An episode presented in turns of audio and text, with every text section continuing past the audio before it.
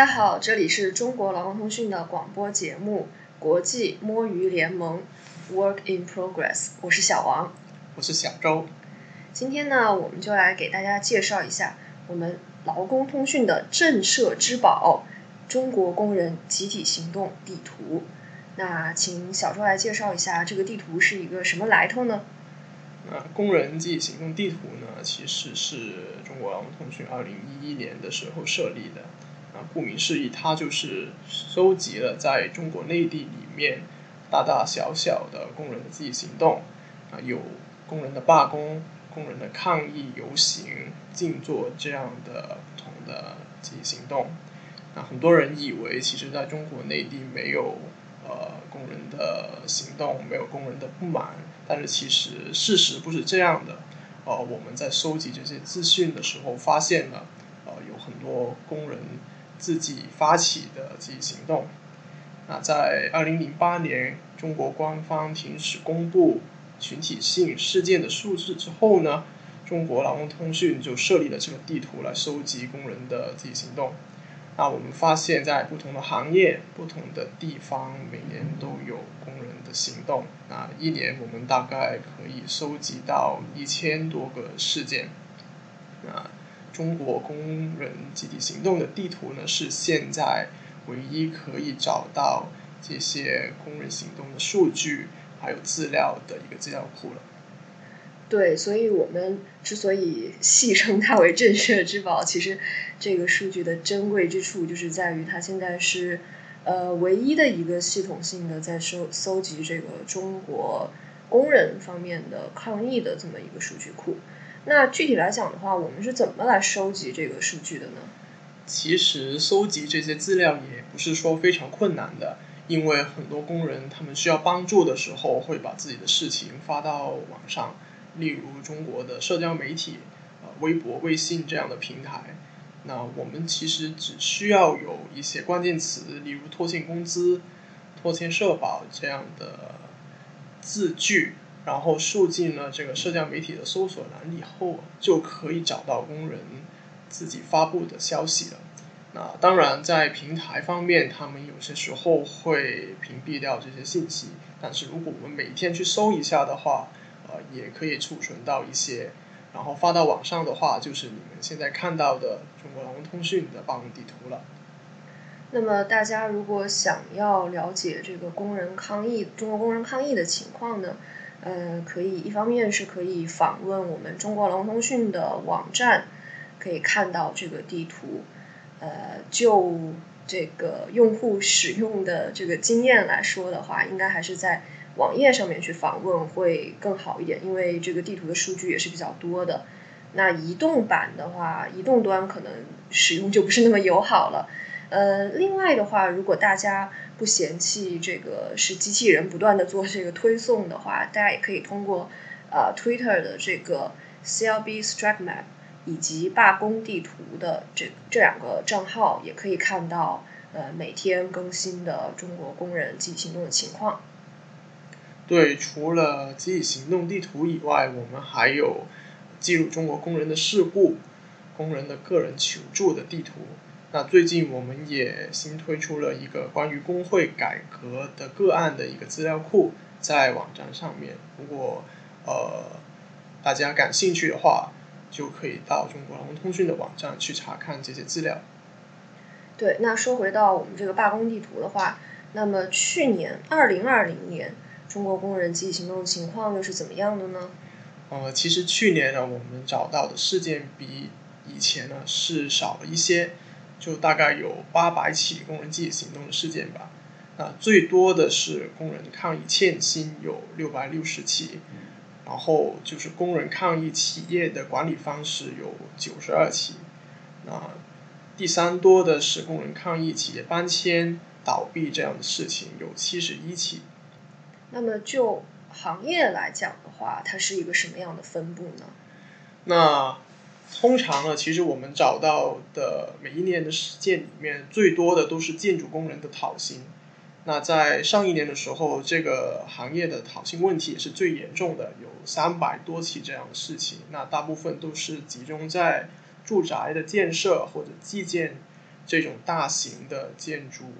工地里面的。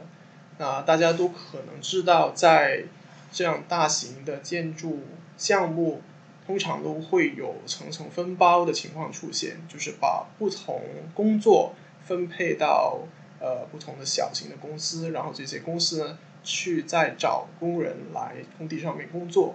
那这样的一个雇佣的方式呢，就出现了很多的问题。那其中一个问题呢，就是工资款有些时候就发不上时期，然后工人呢就出现了拖欠工资的问题。就算是在疫情的时候，那个火神山或者雷神山的医院也出现了同样的问题的。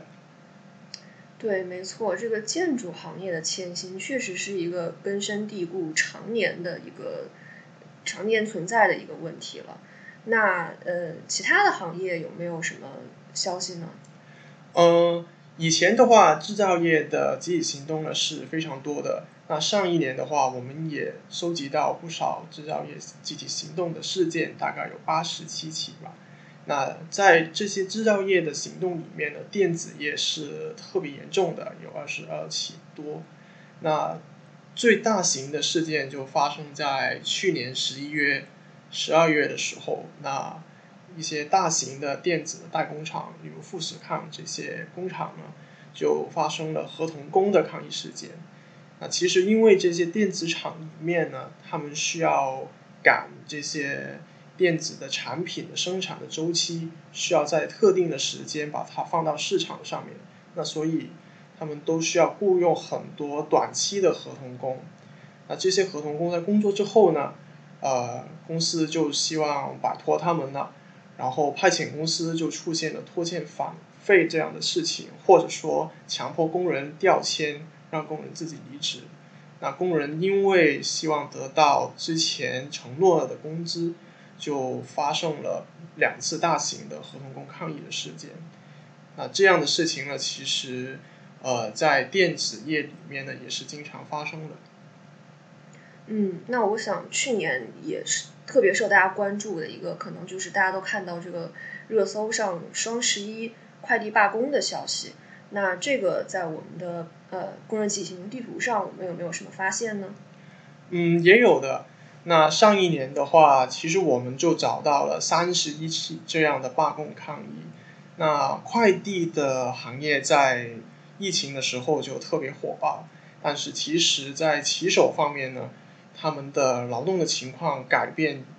没有说很大，甚至呢是越来越差的。因为快递的网点呢，他们之间的竞争很大，然后快递公司也因为互相需要减价这样的情况呢，压低了这个网点的派费。所以在5月的时候，其实我们就已经开始看见一些小的网点倒闭了，然后工人因为没有收到工资，就发生了抗议或者罢工的事件。那到了双11的时候，这个问题就越来越严重了。那在上一年我们收到了31起抗议，其实大部分呢都是在一些城市内部的小网点的罢工，还有希望讨回工资的事情。对，其实去年受到这个疫情的影响，我们看到快递行业的需求量是非常大的，但是随之而来的行业内部的竞争也是越来越激烈了。那这个压力层层向下的话，其实网点站点经营的这个压力就越来越大。那其实这个最受到影响就是直接就是快递员。那么我们除了看到这个因为站点倒闭而去抗议讨薪的快递工人以外，甚至现在还出现了这种干了几个月活以后，快递员反而欠这个公司的钱，这么一个情况也出现了。这个除了是双11的时候，因为这个特殊的时期也是受到了媒体的广泛关注以外，其实我们看到这个趋势在今年21年也是还在继续中的。那么谈到这个快递的话，就也不得不提另外一个媒体的热点了，那就是外卖。那我们外卖行业的话，在地图上看到的是一个什么样的情况呢？其实从2017年的时候，我们就已经开始找到各种各样外卖行业的抗议或者罢工的事件了。那最开始的时候我们只找到10几个事件，但是到2019年的时候其实已经找到45个这样的事情了。那这样的事情的原因，其实一来是因为外卖的平台不断在压低工人的工资，另外呢也是因为他们不断的在提高工人的工作的速度，还有这个平台的 APP 上面要求工人工作的各种的规章越来越严格，引起了工人的不满。但是呢，上年的时候其实我们发现很多失业的工人或者就业不足的工人，他们需要有工资去维持生活，所以呢大量的工人又涌入了这个外卖的行业里面。那大家可以想象一下，越来越多的工人去竞争同一个岗位或者竞争在平台上面的工作，这样就令到外卖的平台有更好的条件去维持之前的劳动的条件了。那所以呢，上一年我们只是找到3个事情，但是我们可以相信其实外卖员的情况是没有改变，甚至变得更差的。没错了，就是其实我们的地图在2019年是搜集到45起，但是2020年的话外卖的抗议只有3起，但是这个其实主要还是由去年的这个经济状况、整体就业的环境决定的，因为是真的是非常多的失业跟就业不足的工人涌入了外卖行业，所以那么为了维持这份工作的话，看到的抗议确实是大大减少了。但是就这个劳动条件来讲的话，其实这个行业可能是在不断的恶化中。那其实到了今年春节的时候呢，我们也看到就是国内的疫情有一个小小的反弹，政府也是鼓励大家就地过年。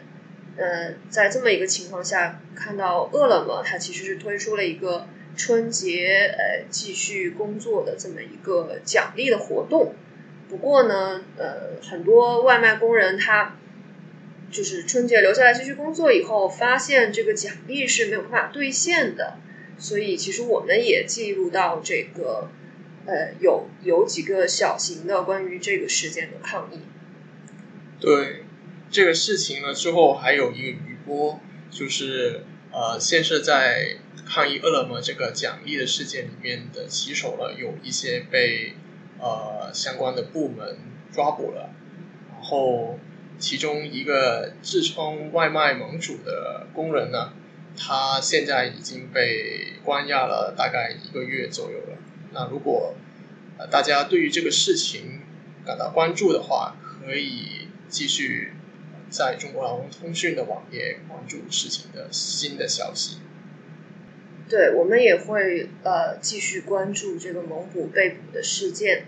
以及如果大家是对中国工人的集体行动感兴趣的话呢，欢迎大家访问中国劳动通讯的网站，订阅我们的电子月报，我们也会在每个月的月初整理发送最新的消息。那么当然也欢迎大家关注我们的 Facebook、Twitter 账号，也可以了解我们新的动态。当然啦，非常欢迎大家订阅我们的 Podcast。大家可以在 Podcast 或者是 SoundCloud 上面来收听我们的节目。